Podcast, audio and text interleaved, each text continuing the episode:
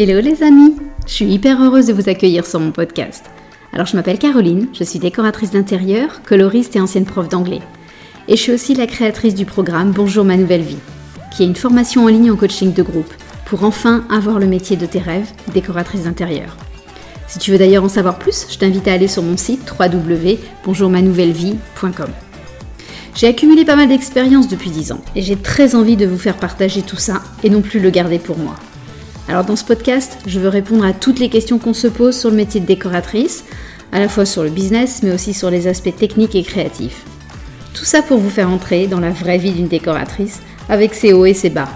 Alors c'est parti, bonne écoute Hello Alors aujourd'hui, j'avais envie de vous parler des erreurs que je vois souvent chez les clients. Quand on rentre chez nos clients, évidemment chaque projet est unique et n'est absolument pas comparable à un autre, mais en revanche, il y a quand même des erreurs commises qui reviennent fréquemment. J'en ai listé 5 principales et je vais, vous vous les exposer et je vais aussi vous dire évidemment comment je le gère le cas échéant. Alors erreur numéro 1. Euh, ça c'était surtout hyper fréquent en Islande. L'erreur numéro 1, c'est les clients qui veulent faire des décos en mode copier-coller de chez leurs amis, des magazines, de Pinterest. Combien de fois j'ai reçu des tableaux de Pinterest avec des dizaines et des dizaines d'épingles euh, Alors, c'est complètement ok hein, quand les clients nous disent bah voilà j'ai aperçu ça ou ça, c'est une source d'inspiration. Mais bien souvent, ils me disaient qu'ils voulaient ça, ça et ça. Et bien sûr, le ça, ça et ça, eh ben ça faisait pas beaucoup de sens tout ensemble et ça allait clairement pas en même temps. J'avais aussi envie de leur dire mais pourquoi vous êtes prêt à payer une décoratrice pour autant me cadrer, euh, voire me contraindre, en fait, euh, et ne pas me laisser créer un projet sur mesure? Pourquoi appeler une décoratrice pour faire ce qui existe déjà? Et je réalise en fait que bien souvent les gens ont peur du regard des autres, de l'image qu'ils renverront avec une décoration très personnalisée qui sort du lot. Alors, refaire euh, des choses déjà vues était sûrement beaucoup plus rassurant et beaucoup plus confortable pour eux. Mais en fait, notre job, c'est de leur faire comprendre que c'est vraiment dommage, alors qu'on peut, nous, être tellement créatifs et imaginer des choses qui n'existent pas, assembler des choses entre elles telles qu'elles n'ont jamais été faites. Et les Islandais, honnêtement, étaient champions là-dessus. En fait, ils avaient une telle, euh, une telle inquiétude, comme c'est une petite île, ils avaient une telle inquiétude du regard des autres qu'en fait, ils avaient énormément mal à s'affranchir de tout ça. Euh, donc, en fait, cette erreur, je l'ai beaucoup vue quand je vivais en Islande et ça m'a, je dois avouer que ça m'a pas mal challengé aussi euh, de devoir les rassurer là-dessus. Donc, du coup, ma réponse, c'était toujours de prendre beaucoup de temps pour leur expliquer que pour qu'ils se sentent bien chez eux, il fallait que leur déco leur ressemble, qu'elle soit à leur image, qu'il fallait aussi oser sortir d'une certaine zone de confort. Euh, souvent ça marchait, euh, souvent ils comprenaient pourquoi je leur précisais ça, ils comprenaient que je les mettais eux au cœur du projet et non pas faire des copier-coller, mais parfois la peur, le regard des autres prenait beaucoup plus de place que l'envie en fait d'être différent et juste d'être bien chez eux. Donc voilà.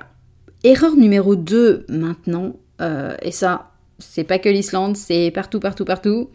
Avoir du mobilier surdimensionné, avec en tête de liste, euh, sur la première marche du podium, le canapé d'angle. Je pense qu'en fait, ça, c'est ma hantise de décoratrice. Euh, les clients qui veulent un canapé d'angle pour être allongés devant la télé et qui en font une telle priorité du coup ils perdent toute lucidité sur l'espace disponible de leur salon. Alors, bien sûr, parfois ça rentre. Quand il y a des grands espaces, j'ai aucun souci avec le canapé d'angle en tant que tel. Euh, mais bien souvent, et beaucoup trop souvent en fait, c'était juste une vraie erreur. Le canapé prend toute la place, euh, il n'est pas tout le temps adapté à la taille de la pièce. Donc là encore, je prenais le temps de leur expliquer euh, que, je ne que si je valide pas leur canapé d'angle, c'est pas un caprice de décoratrice, euh, une lubie de ma part. C'est juste que euh, chez eux, ça ne fonctionnait pas. Donc je prenais le temps de leur euh, parler de distance de circulation euh, entre nécessaire entre le canapé euh, et la table basse par exemple, aussi les distances autour du canapé pour pouvoir circuler correctement. Bah, en fait je leur parlais tout simplement voilà, de circulation, d'ergonomie, de confort au quotidien. voilà, je leur disais aussi, ça souvent c'est un élément qui faisait vraiment mouche, lorsqu'ils reçoivent des amis et de la famille, on se retrouve à cause du canapé d'angle, euh, tous vraiment alignés, un peu en, en, randonnion, tous collés les uns aux autres. Euh, et je leur faisais aussi remarquer qu'au niveau fluidité de la parole, au niveau communication, c'était loin d'être l'idéal comparé à un canapé plus plusieurs assises individuelles placées euh, bah, globalement en cercle où la, parole pouvait du coup être beaucoup plus fluide. Et ça, en général, ça faisait mouche. Vraiment, euh, ils comprenaient que c'était beaucoup plus confortable et ils avaient quand même la sensation que leur canapé d'angle n'était pas l'idéal pour des réunions comme ça, euh, familiales ou amicales. Et puis parfois, bah, l'envie de, confort devant la télé euh, prenait toute la place et du coup, bah, on gardait le canapé d'angle même s'il n'était pas du tout adapté à l'espace. Euh, là, je vous parle du canapé d'angle parce que c'est toujours ce que j'ai en tête, mais c'est aussi le cas avec des meubles beaucoup trop grands, beaucoup trop imposants pour l'espace, genre une armoire, un buffet, un vaisselier. Euh, alors là, on touche parfois à un sujet différent qui est euh, que ce sont souvent des meubles de famille. donc là, on touche à une dimension beaucoup plus sentimentale et ça, c'est beaucoup plus délicat juger, à gérer que juste un canapé d'angle. Euh, donc mon conseil quand ça arrive, c'est vraiment de savoir à quel point ce meuble est important pour eux. Euh, s'il est là juste bah, par habitude, parce qu'il a été amené là un jour, que globalement ils l'aiment pas vraiment, ils le subissent même parfois euh, vraiment très fortement, ou est-ce que, à l'inverse, il y a un réel attachement émotionnel, sentimental, et du coup, il va falloir composer autour de ce, de ce meuble surdimensionné. Mais du coup, je construis, le cas échéant, mon projet autour en prenant en compte cette, euh, euh, cette erreur de dimension, quelque part, ce, meuble qui n'est pas adapté à ce nouvel espace, mais il a une telle, euh, puissance émotionnelle que bah, on est obligé de faire avec, comme on prend en compte une gaine technique qui nous embête, comme on prend en compte une poutre en plein milieu de la pièce. Voilà, parfois ça arrive et c'est pas très très grave non plus, mais bien souvent, les clients n'ont pas diagnostiqué que le meuble la dimension du meuble n'était pas adaptée. Ils n'ont pas les mêmes réflexes que nous euh, au, niveau, au, niveau, visualisation de l'espace. Donc parfois ils ont cru que ça rentrerait, euh, que ça ne poserait pas de problème et que bah, ma présence, mon regard extérieur leur fait prendre conscience que en fait c'est pas du tout le cas. Donc voilà, donc là il y a cette erreur de, dimension de meubles. Euh, je pourrais même vous le dire en sens inverse d'ailleurs. Euh, à l'inverse, il y a des meubles aussi qui sont sous-dimensionnés.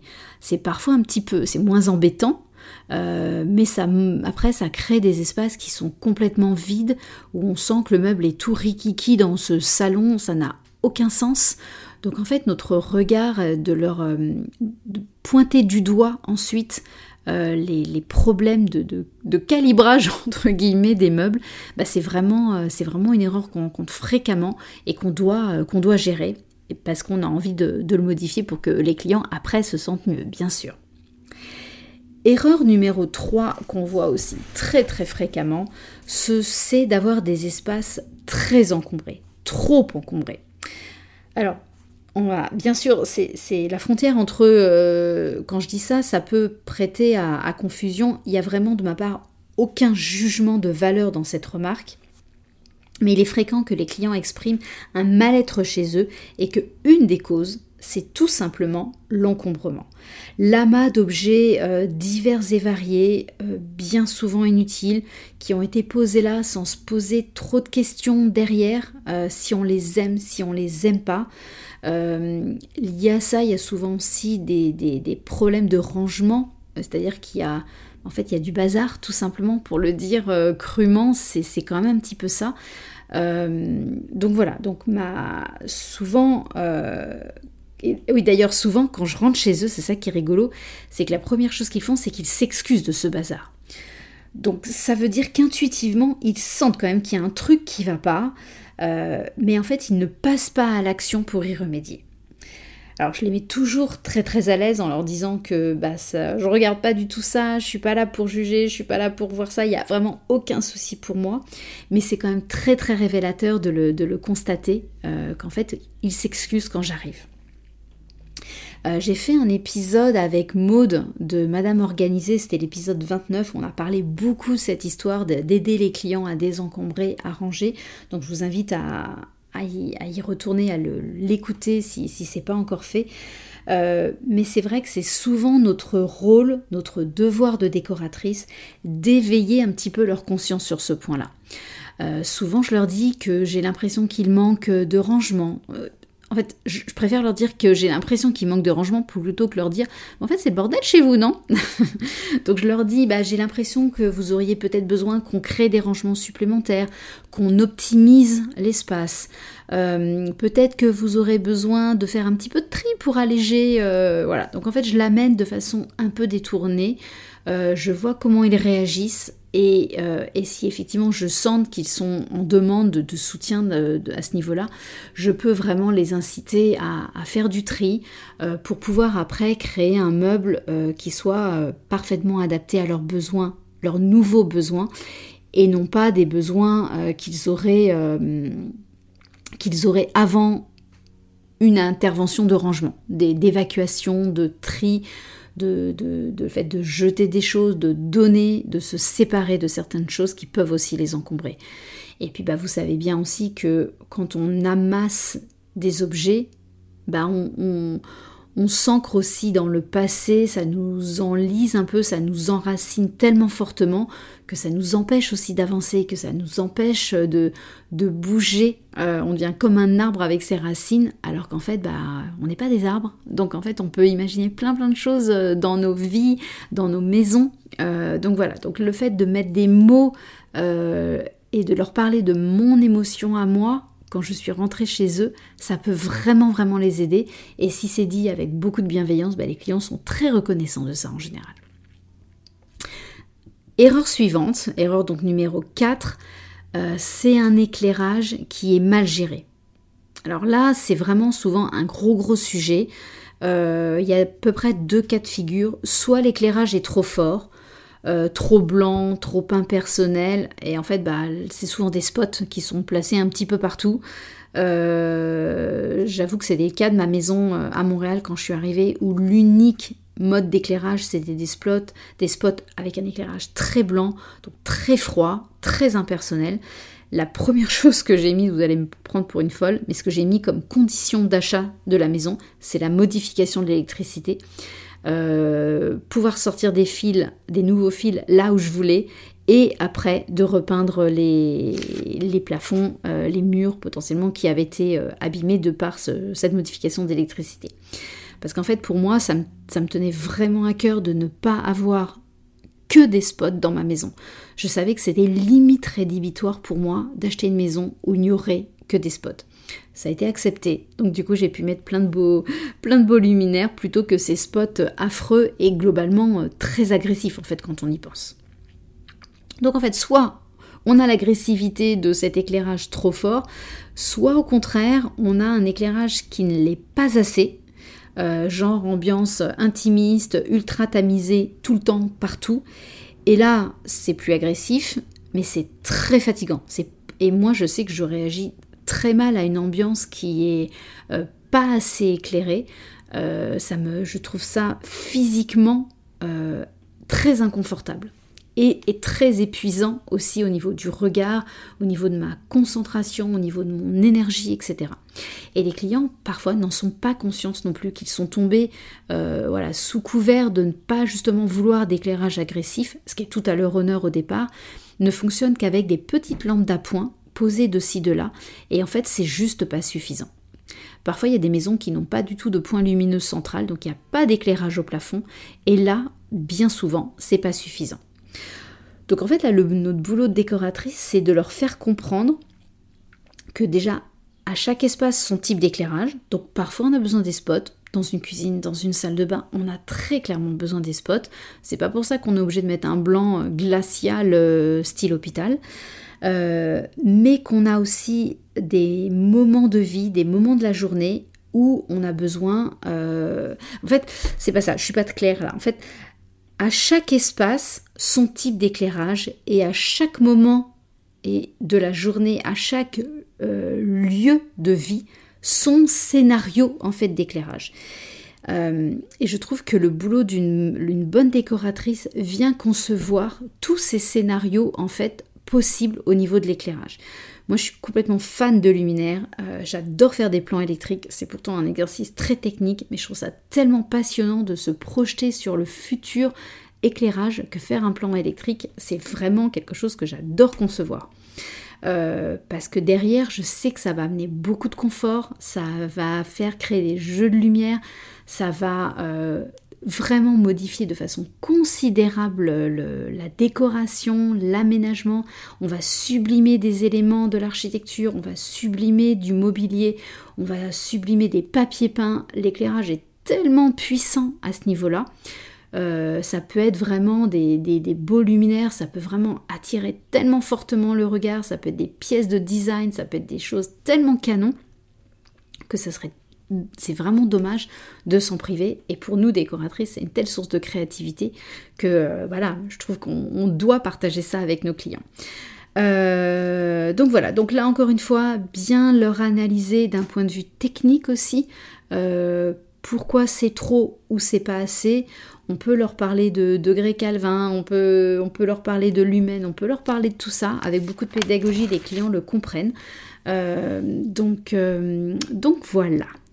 Euh, et dernière erreur, probablement la plus fréquente et la plus complexe en soi, c'est les clients qui n'emmènent pas assez de chaleur dans leurs intérieurs. Combien de fois je suis rentrée dans une maison où en fait l'ambiance était juste glacial, où il s'y passait pas grand-chose au niveau émotion. Euh, il y a souvent plein de causes à ça, c'est jamais une seule cause euh, unique. Ça peut être euh, des matériaux trop froids et uniquement des matériaux froids. Donc je pense à un carrelage gris glacial, je pense à du verre, du métal.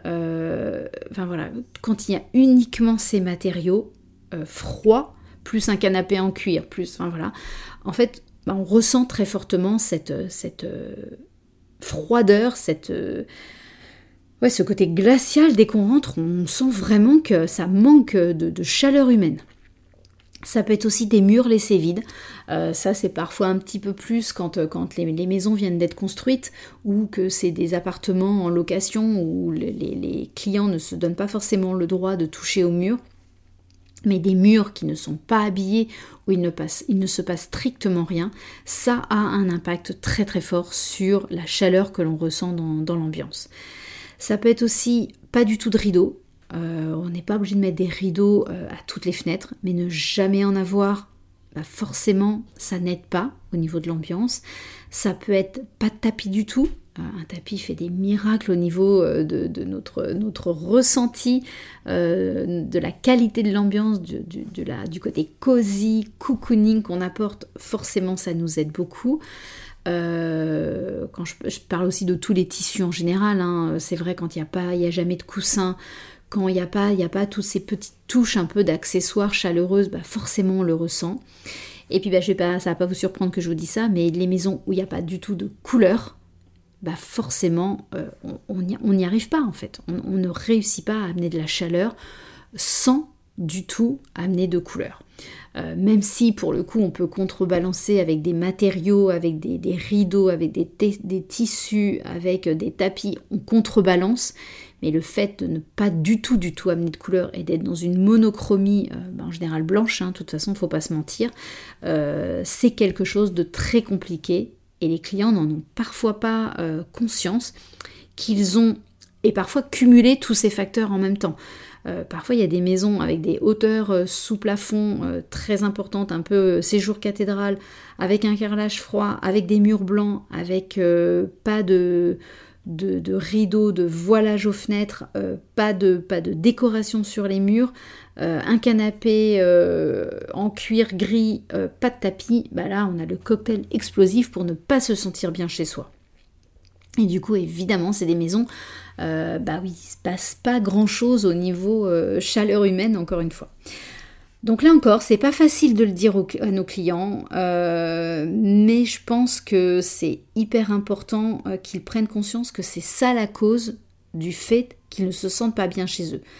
Parce que parce que c'est très très fréquemment le cas en fait. Euh, et bien souvent, intuitivement, ils le savent aussi. À partir du moment où ils nous appellent, ils savent qu'il y a un truc qui ne fonctionne pas, qui n'a pas été optimisé au niveau décoration chez eux. Donc encore une fois, pas de jugement, on leur explique avec des éléments très objectifs pourquoi eux ne se sentent pas bien. Euh, j'essaye toujours d'y aller doucement, d'y aller, euh, voilà, mollo, euh, de respecter l'histoire aussi du lieu. S'ils ont été débordés par leur boulot, je leur dis oui, mais c'est normal que vous n'ayez pas eu le temps de mettre ça ou ça en place. mais il est essentiel qu'ils aient conscience euh, de toutes ces failles, de tous ces écueils en fait dans, leur maison pour ensuite pouvoir euh, bah, leur, donner envie de nous faire rentrer dans leur projet en fait. À partir du moment où on fait un diagnostic très poussé de ce euh, des écueils de leur décoration, en fait, euh, bah, on leur montre que oui, certes, il y a vraiment du boulot et qu'il y a plein de choses à faire, mais il y a plein de choses à faire et que grâce à notre travail, grâce à tout ce qu'on va leur apporter, tout ce qu'on va améliorer, bah en fait, euh, on, a vraiment plein de champs d'action pour améliorer les choses et que inévitablement, ils vont se sentir bien après toutes nos propositions. Voilà pour ces cinq erreurs. Alors, bien sûr, les intérieurs de nos, clients, comme les nôtres d'ailleurs, hein, n'ont pas du tout vocation à être parfaits. Euh, je suis la première, ma maison est très très loin d'être parfaite. Euh, il y, a des choses à modifier en permanence. On ne veut pas vivre comme dans un musée, on ne veut pas vivre comme dans une série télé où tout serait absolument pensé comme un studio de cinéma où tout est à sa place parfaitement, tout parfait. Donc il n'y a aucun jugement de valeur dans ce qu'on fait ou dans ce qu'on ne fait pas et dans ces erreurs qu'on ne résout pas alors que parfois on en a conscience. Euh, euh, mais le fait d'établir une relation de confiance avec nos clients, de pouvoir oser leur dire euh, toutes ces failles, on va les amener tout doucement à faire des changements pour leur bien-être futur. Donc en fait, le fait, toutes ces erreurs, c'est voilà, c'est vraiment, elles sont fréquentes. Vous allez devoir les gérer de façon euh, inévitable. Mais en fait, nos clients apprécient notre honnêteté. Euh, et je pense que c'est important de leur passer le message qu'ils ne doivent pas avoir de doute, euh, ils ne doivent pas avoir honte déjà de ces erreurs c'est normal, c'est pas leur job, c'est pour ça qu'on est là pour eux. Euh, et donc ils ne doivent pas avoir honte d'avoir commis ces erreurs-là, et ils ne doivent pas avoir de doute sur notre bienveillance et sur le fait qu'on est là pour eux, qu'on va les soutenir et qu'on va les aider à changer euh, et qu'on va les aider à ce qu'ils se sentent bien dans leur intérieur et qu'on va les accompagner dans ce changement. Donc voilà pour ces erreurs hyper fréquentes comment moi je le gère, euh, voilà, en quelques mots. Et puis voilà, des petites, astuces pour, euh, pour aider vos clients toujours, euh, toujours au mieux à ce qu'ils se sentent bien chez eux. Très bonne semaine à vous toutes. Si vous avez envie d'en discuter, n'hésitez surtout pas à me faire des petits feedbacks. Et puis à la semaine prochaine. Salut Si tu entends ce message, c'est que tu écouté l'épisode jusqu'au bout. Et donc je me dis que ça a dû te plaire. Alors si tu veux me soutenir, laisse-moi un petit commentaire et des étoiles. Ça va vraiment m'aider à faire connaître ce podcast au plus grand nombre. Un énorme merci d'avance.